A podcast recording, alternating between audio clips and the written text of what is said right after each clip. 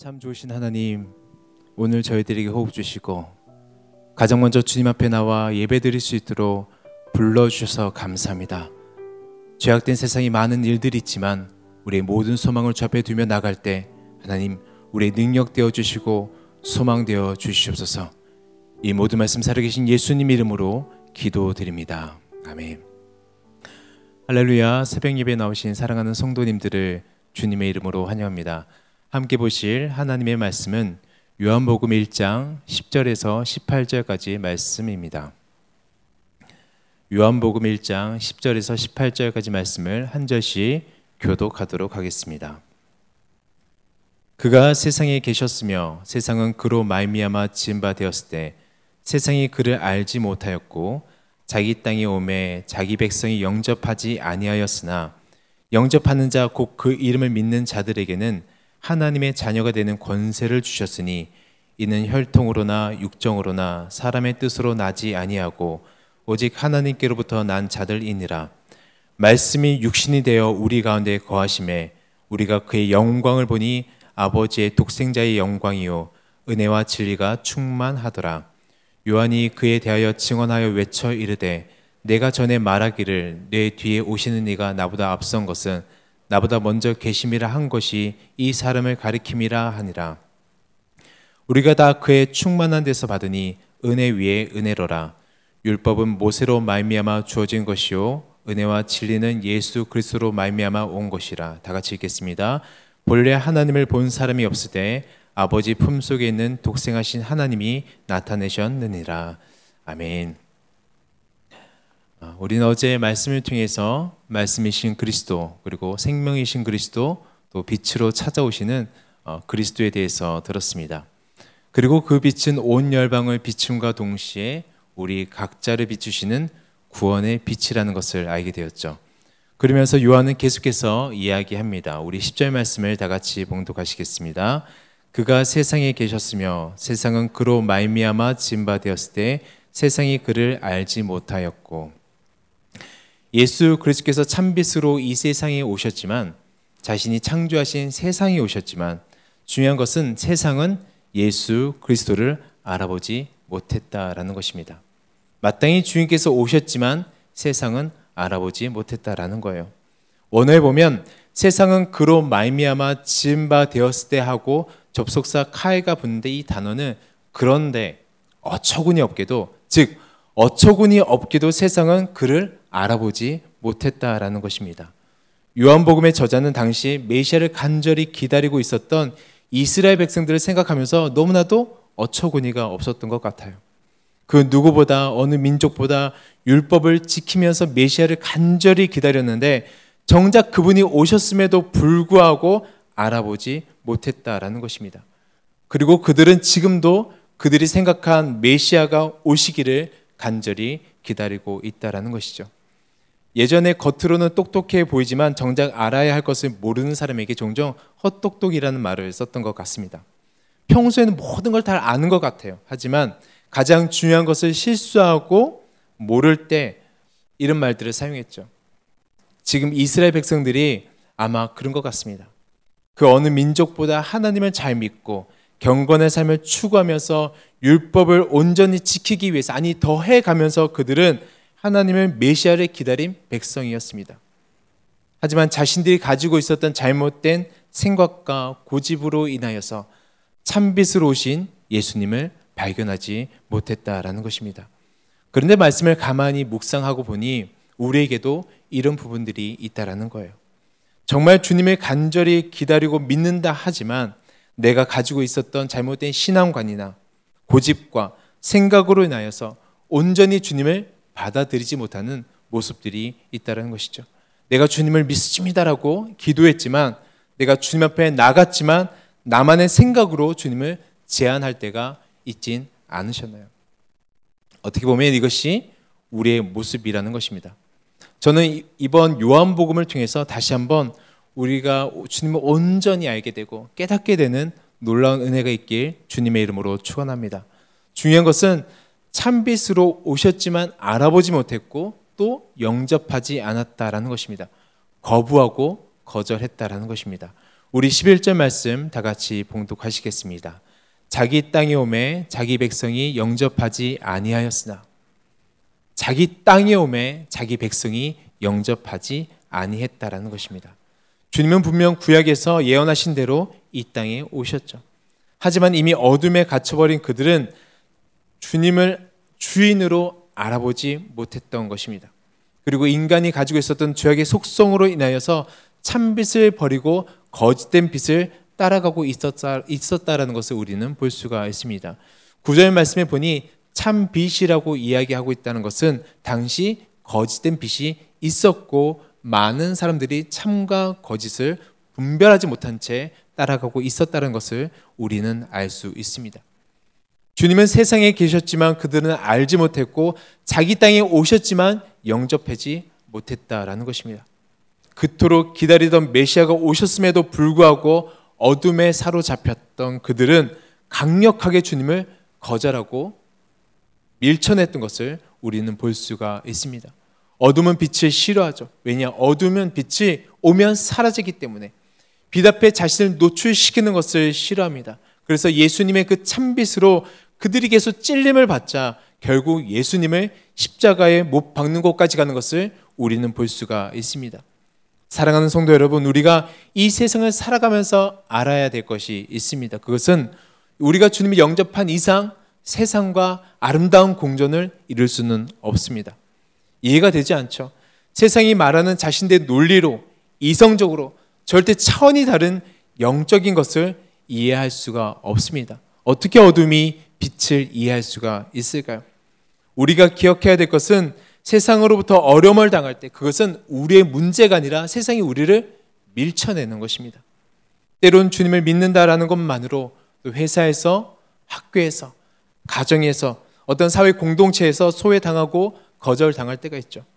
초대교회 성도들도 이런 거절과 따돌림과 세상으로부터 환영받지 못한 것을 당할 때가 있었는데 이것을 당연하게 여겼다라는 것입니다. 혹시 주님을 믿는 것 때문에 이런 거절을 당한 성도님들이 계신가요? 오늘의 말씀을 듣고 낙심하지 않길 주님의 이름으로 축원합니다. 주님도 이런 거절을 당하셨습니다. 아니, 주님은 더 하셨죠. 우리는 피조물이지만 주님은 창조주로 이 세상에 오셨음에도 불구하고 자기 집에 오셨음에도 불구하고 거절을 당하셨으니까요. 영적으로 주객이 전도된 상황인 것이죠. 혹시 나를 거절하고 있는 상황 속에 계신 성도님들이 계신가요? 내가 주님을 믿는 것 때문에 힘든 일을 겪고 계신 성도님들이 계신다면 이 거절을 경험하신 주님께서 오늘 우리를 위로해 주실 줄로 믿습니다. 전 그 따뜻한 위로가 오늘 우리 영혼 가운데 충만하게 임하시길 주님의 이름으로 축원합니다. 하지만 모두가 거절한 것은 아니었습니다. 영접하는 자가 있었고 참빛을 알아본 사람이 있었는데 바로 세례 요한이었습니다. 그의 위대한 점은 많은 위대한 점이 있었지만 그의 위대한 점은 빛을 빛으로 알아보았다라는 것입니다. 우리 십오 절 말씀 다 같이 봉독하시겠습니다. 시작. 요한이 그에 대하여 증언하여 외쳐 이르되 내가 전에 말하기를 내 뒤에 오시는 이가 나보다 앞선 것은 나보다 먼저 계심이라 한 것이 이 사람을 가리킴이라 하니라. 요한은 알아보았다라는 것입니다. 사랑하는 성도 여러분, 오늘의 모든 삶의 영역 가운데서 주님을 발견하고 그 임재 가운데 거하는 우리 모두가 되길 주님의 이름으로 축원합니다. 참빛을 발견한 요한은 사명에 충실했습니다. 그가 예수 그리스도에 대하여 증언하는 모습이 나오는데 외쳐 이르는 것입니다.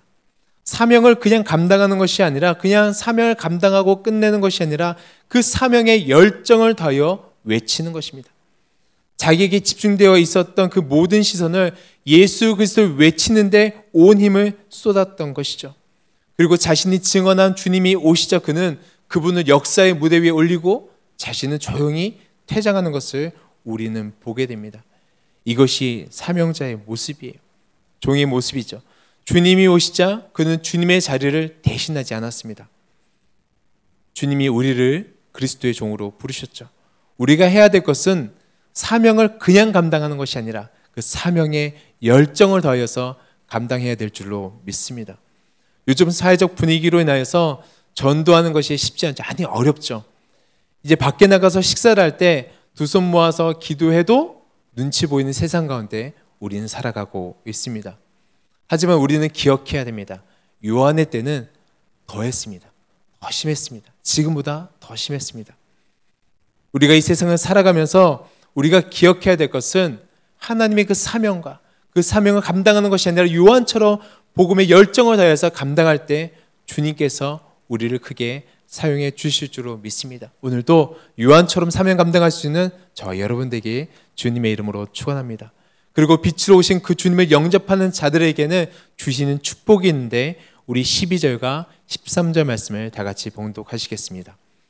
영접하는 자 곧 그 이름을 믿는 자들에게는 하나님의 자녀가 되는 권세를 주셨으니 이는 혈통으로나 육정으로나 사람의 뜻으로 나지 아니하고 오직 하나님께로부터 난 자들이니라. 영접하는 자들에게는 하나님의 자녀가 되는 권세를 주신다라는 거예요. 영접하는 것이 무엇일까요? 바로 그리스도를 나의 구세주로 모시는 것입니다. 친밀한 관계로 내가 꽉 붙잡는 것을 의미합니다. 빛으로 오신 그 주님을 나의 내면 속에 모셔와 내 마음과 영혼을 밝히는 것을 말하는 것입니다. 단순히 복음을 시인하는 것에서 끝나지 않고 과거의 모든 삶을 청산하고 예수 그리스도와 함께 새로운 삶을 시작하는 것을 이야기하는 것입니다. 이것은 영적인 것이고 인간적인 아주 인격적인 교제가 있는 것이죠. 내 인생의 소속과 환경과 신분이 바뀌는 것입니다. 땅의 사람이 하늘나라 사람으로 바뀌는 것이고 하나님의 자녀가 되는 역사적인 순간인 것입니다. 우리가 주님을 거절하지 않고 환영할 때 그때부터 기적이 일어나는 것입니다. 이것이 하나님의 은혜인 것입니다. 가장 중요한 것은 하나님을 아버지로 부를 수 있다는 것입니다. 말씀을 묵상하면서 제 인간인 신을 아버지로 부를 수 있는 특권, 이것이 하나님께서 우리들에게 주시는 특권인 줄로 믿습니다. 이 모든 것은 사람의 혈통이나 육적으로나 사람의 뜻으로 이루어질 수 없고 사람의 유전이나 가문과 민족이 아니라 어떤 지방과 인간의 본능과 욕망으로 되어지는 것이 아니라 사람의 뜻과 인격과 지성과 선한 노력으로 되어지는 것도 아니고 내가 잘나서 착해서 되는 것도 아니고 오직 근거는 하나님의 뜻에 있다라는 것입니다. 하나님의 자녀가 되는 것은 나의 어떠함에서부터 나오는 것이 아니라 하나님 뜻이고 의지고 선택이고 은혜라는 것입니다. 무조건적인 하나님의 섭리 가운데 있다라는 것입니다. 그리고 그 섭리 가운데 우리는 빛으로 오신 그 주님을 받아들이게 되고 오늘 이곳에서 예배드리고 있는 것입니다. 할렐루야! 이것이 하나님의 은혜인 것입니다. 나로 인해서 된 것이 아니라 하나님께로부터 온 것입니다. 우리에게는 구원받을 자격이 없죠. 조금도 없죠. 하지만 하나님께서 우리를 사랑하시기로 결정하셨기 때문에 우리는 구원받을 수 있고 영접하여서 주님 앞에 나갈 수 있다라는 것입니다. 사도 요한은 예수님과 함께하면서 하나님의 자녀가 누리게 되는 그 권세가 얼마나 대단한지 얼마나 위대한지 그는 깨닫고 경험하게 되었습니다. 당시 권세라고 말할 때 이스라엘 백성들은 자연스럽게 로마 황제가 가지고 있는 권세를 생각했을 것입니다. 하지만 요한이 예수님과 함께 지내면서 아 그것은 아무것도 아니구나 정말 아무것도 아니구나라는 것을 깨닫게 된 거예요. 그래서 사탄은 하나님의 자녀가 누리는 권세가 너무 크기 때문에 우리로 하여금 하나님의 자녀라는 것을 잊게 합니다. 조건을 붙이죠. 너 이렇게 하면 하나님의 자녀가 될 수 없어. 너 구원받을 수 없어. 라고 우리를 주눅들게 합니다. 이간질합니다. 그리고 물거품처럼 사라질 세상 권세가 더 큰 것처럼 우리들에게 다가오죠. 하지만 사랑하는 성도 여러분 기억하십시오. 아무리 세상 권세가 큰 것처럼 우리에게 다가온다 할지라도 하나님의 자녀가 가지게 되는 그 권세와 특권 앞에서는 아무것도 아니다라는 것입니다. 저는 이 권세를 가지고 오늘도 살아갈 수 있는 저와 여러분 되시길 주님의 이름으로 축원합니다. 우리 모두가 이 능력으로 세상 앞에 나갈 때 당당하게 살아갈 수가 있다라는 것입니다. 그 십사 절에서 이렇게 말씀하고 있습니다. 다 같이 봉독하시겠습니다. 말씀이 육신이 되어 우리 가운데 거하심에 우리가 그의 영광을 보니 아버지의 독생자의 영광이요 은혜와 진리가 충만하더라. 우리 한번 밑줄 그어볼까요? 말씀이 육신이 되어 우리 가운데 거하심에 성육신 사건을 이야기하고 있다라는 것입니다. 육신으로 오시지 않았다면 우리가 그분을 어떻게 알 수 있었을까요? 이것이 바로 은혜라는 것입니다. 요한은 확신하게 이야기합니다. 말씀이 육신이 되셨다. 온 천지 창조를, 온 천지 만물을 창조하신 창조주께서 창조물이 되어 우리들에게 오셨다라는 것입니다. 시 공간을 초월하신 하나님께서 그 공간 안으로 오셔서 우리를 만나 주셨다라는 것입니다. 이것이 바로 하나님의 은혜인 것입니다. 사랑하는 성도 여러분, 사랑하는 성도 여러분, 이 사실이 믿어지십니까? 이 놀라운 사실이 믿어지십니까? 그러면 믿음이 정말 좋은 것입니다. 아니, 솔직히 더 말씀드려서 주님이 우리를 정말 너무너무 찐 사랑하시는 것입니다. 이 사실은 믿어질 수가 없어요.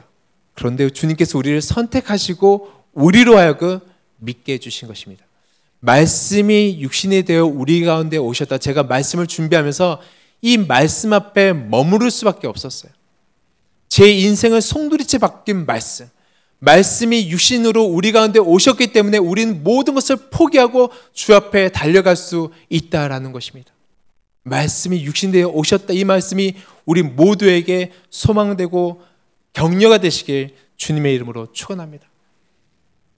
이것은 인간의 어떠한 언어와 표현으로 말할 수가 없는 거예요.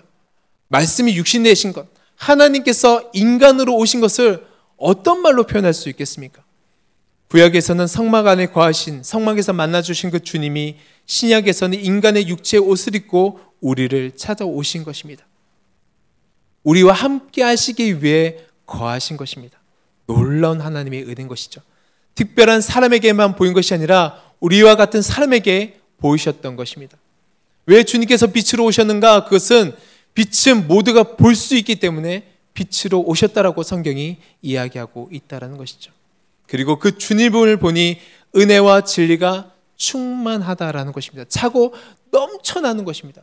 꽉꽉 차고 넘쳐나는 것을 말하고 있습니다. 그래서 십육 절 말씀해 보니 우리가 다 같이 충만한 데서 받으니 은혜 위에 은혜라고 이야기하고 있습니다.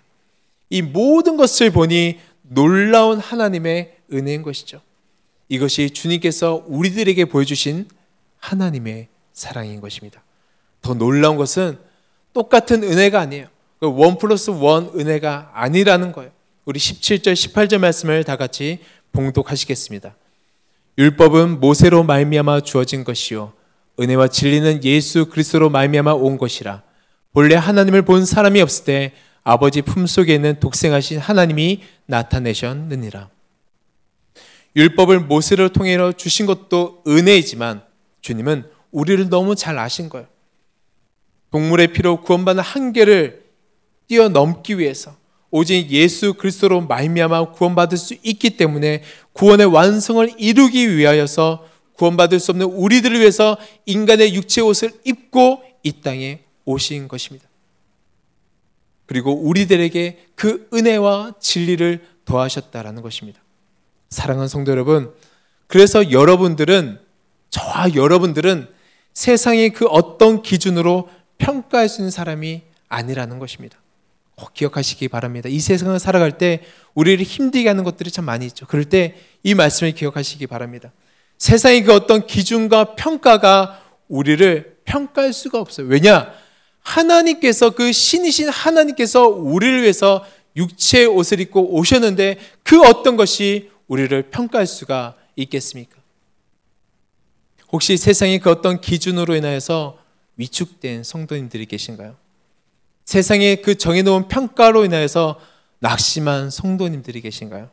저는 오늘 말씀이 육신이 되어 우리 가운데 거하셨다라는 이 말씀이 우리 삶 가운데서 오늘을 살아내면서 큰 위로와 격려와 소망 되시길 주님의 이름으로 축원합니다. 그리고 우리가 그 사랑을 온전히 이해하게 되면 아버지의 품에 안긴 자녀처럼 참된 평안을 소유하게 될 줄로 믿습니다. 말씀을 정리하도록 하겠습니다. 누군가를 깊이 사랑하면, 누군가를 사랑하면 그 사람을 닮아가게 되었습니다. 그리고 닮아가는 데서 끝나지 않고 더 나아가 그 사람에게 맞는 방법으로 그 사랑을 주게 되어 있습니다. 주님은 우리를 너무나도 사랑하셔서 우리와 같은 육체를 가지고 우리에게 다가오셨습니다. 따뜻한 빛으로 손 내미셨죠. 그리고 우리는 주님을 영접할 수 있게 되었습니다. 그렇다면 우리도 주님을 닮아가야 될 줄로 믿습니다. 이제 매 새벽마다 요한복음의 말씀을 통해서 우리는 주님의 성품과 모습을 닮아갈 수 있는 저와 여러분 되시기에 주님의 이름으로 축원합니다. 또 우리 주변에 아직 주님을 거부하고 있고 거절하고 있는 영혼들이 있나요? 주님은 우리를 포기하지 않으셨던 것처럼 우리도 포기하지 않고 그들에게 다시 한번 예수님의 그 빛을, 그 사랑의 빛을 내밀 수 있는 저와 여러분들 되시길, 그 사명을 감당하는 우리 모두가 되시길 주님의 이름으로 축원합니다. 기도하시겠습니다.